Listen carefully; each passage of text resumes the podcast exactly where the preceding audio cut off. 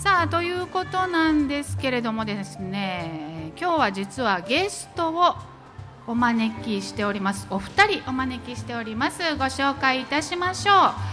えー、舞鶴防災災害防災サポーターの林晴美さんと瀬野みなみさんです。林さん瀬野さんどうぞよろしくお願いいたします。よろしくお願いいたします。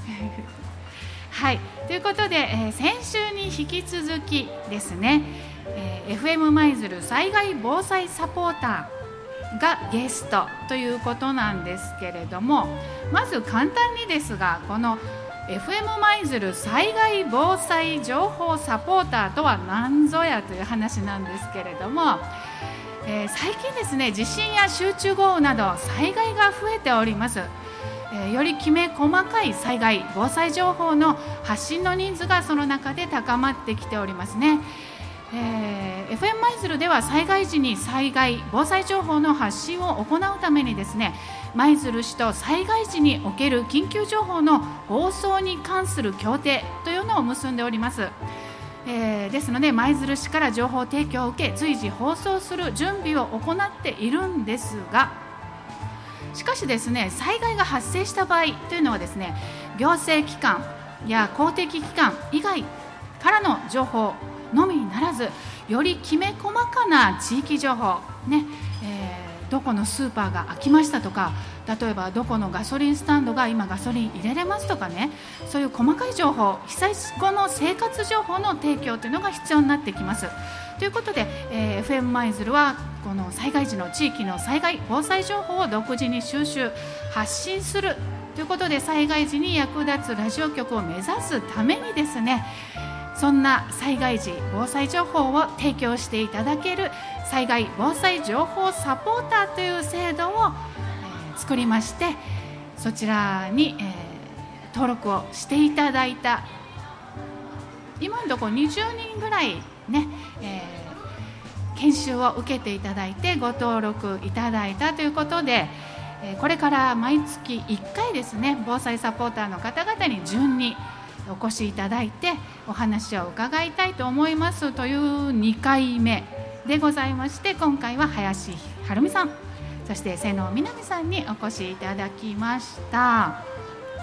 早速なんですけれどもお二人がこの災害防災情報サポーターをあの受講しようと思われたきっかけなんてありましたらちょっと順にお話しいただきたいんですけれども林さんからよろしいでしょうか？はい。私は現役の消防団員ですのでそういう災害が起きた時にまず行動を始めるのが消防団は地元、うんですので、えっと、情報が入るのも早いと思います。ですからそういった情報を地域の方々にお伝えできればと思って入りました。はい。ありがとうございます。瀬野さんはどうですか？私は、えー、親がそのやらないかっていう誘いを受けて、最初は入ったんですけどそのよくよく考えていったらあ自分もこういうあの本当は起きないでほしい災害っていうのは絶対あるんだけど、うん、そのもし災害が起きた時とかにその誰かの助けになれたらいいなと思って入りました。はい。ありがとうございますで実際研修を受けてみられてあのどんな感想を持たれましたか？そうですね、えーと最初はあのえーと、舞鶴市の端っこで起きたような災害情報を舞鶴市内に広める形だと思ってたんですけれどもそれに関わって、えーと、放送に関することがたくさん学べたので意外なこう知識が増やすことができて楽しかったです。そうですか。南さんいかがですか？あのなんて言うんだろうあの喋りとかその、うん、えー、放送のことだけじゃなくてその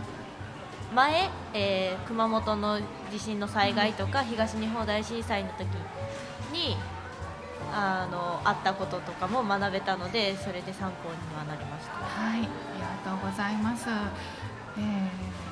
もしこれから、まあ、防災が防災じゃない災害がね起きたらあのお二人にもぜひねご協力いただくんですけれども、えーまあ、これを通じてどういったことをまあうん広めていきたいなとかこういうことをやっていけたらななんていうことはもしあれば教えていただきたいですけれども。そうですね、えっとこういう形は、えーと、舞鶴市の各地域に誰か1人いればいろんな地域の情報が入ると思うのでできれば現役の消防団員さんがもっとこれに応募されて登録されるとあちこちからのいろんな情報が舞鶴市中で共有できるんじゃないかと思っています。そうですね。はい。南さんいかがですか？えっとえっと、東日本大震災の時だったと思うんですけどその時にその音楽とか、その暗いニュースばっかりじゃなくて音楽とかが欲しいっていうのがあの要望としてあったっていうのを聞いたのでその音楽とかそういう少しでもリラックス要素も流していけたらなって思いました。はいありがとうございます、えー、まあ防災サポーターねの話はそれぐらいにしてですね、えー、実はですね瀬野さん林さんね、ちょっとパーソナリティに興味がおありだという。ね。っということでね、えー、パーソナリティのね勉強をこれからしてみたいななんて思ってらっしゃる。密かに。密かにじゃなくてもうね 言っちゃいましたからやりましょうよ みたいなね。どんなどんな分野のっていうかパーソナリティになったら何をやってみたいとかあります？こんなことを私はやりたいんですっていう。例えばもうこんな番組を発信したいとかあれば教えていただけますか？えそんな大それたことは考えているんですいやいやいやいやいや大それすよ。あなた何やりたいですか？って。ね？聞かれました、ね、聞かれたでしょ、はい、例えばそうですねあのねお菓子作りが趣味だってさっき林さんねおっしゃってたんで例えばこう美味しいグル舞鶴のケーキ屋さん巡りとかねグルメレポートをやりたいなんていうのもありだと思うんですけれども。あそうですね、うん、お菓子作りは趣味なんですけど実は甘いものはそんな得意じゃないそうなんですか？そういうところがありまして。人に作って美味しいと言われるのが心地よいという、なるほどね。わ、かります。そしたら作り方教室的なあそういうのがいいとポイントメモ。あそれがいいですね。なるほど。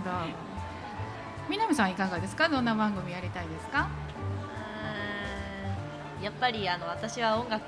が、うん、音楽とかそういうのが好きなので、うん、その最近の人から大人の、その後半の世代の人まで全員が聴ける音楽みたいなのを探してピックアップしてみたいなのをやってみたいですね。全員が聴ける音楽、うん、例えばどんなんですかね？まあどどういうんでしょうね。その「紅白歌合戦」とかで流れてるようなのって基本全員聴けるのが多いじゃないですか、うん、そうですね。そんな感じでその童謡みたいなのだけじゃなくてあの最近の曲でも全員が聴けるみたいなのはないかなみたいなのは。あの NHK の朝ドラのね主題歌とかあ,、あいうのなら割と万人万人受けするとか言っていいのかしれないんですけれど あの私もね割と音楽好きでいろんな曲かけるんですけれどもあの難しいですね。万人受けするっていうのはねなかなか難しいと思いますのでね、まあはい、目指していただきたいと思います。さあそんなね、えー、南さんからの今日はリクエストをいただいておりますえー、ちょっとパーソナリティになった気分で曲紹介をしていただけますでしょうか？えー、と私のリクエスト曲は、えーと、ゲーム実況者団体 MSS プロジェクトさんっていうのがありまして、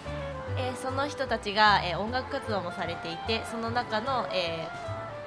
ー、曲から「えー、ウィッシュこの場所で」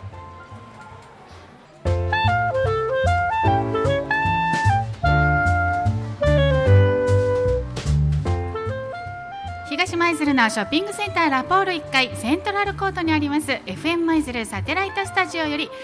本日は奥の明かりが生放送でお送りしています。7個ウィークエンドプラス。時刻は14時。失礼しました。午後2時32分を回りました。ということで今日は FM 舞鶴災害防災サポーターの林晴美さんと瀬野みなみさんにお越しいただいてお話を伺っております。お二人よろしくお願いいたします。はいということでねもうあの時間になってしまいましたが最後にですね、えー、一言ずつお願いしたいと思います。林さんよろしくお願いします。はい、えー災害防災サポーターなので本来ならば活躍する日が来ないことの方がうん。いいことだと思いますけれども、えー力になれるように頑張っていきたいと思います、はいありがとうございます。えー災害サポーターっていうそれだけじゃなくてさっきも言ってたようにそのパーソナリティの方でも、えー活躍できたらなと思っております。はい。期待しておりますよ。はい それでは、えーどうもお二人ありがとうございました。ありがとうございました。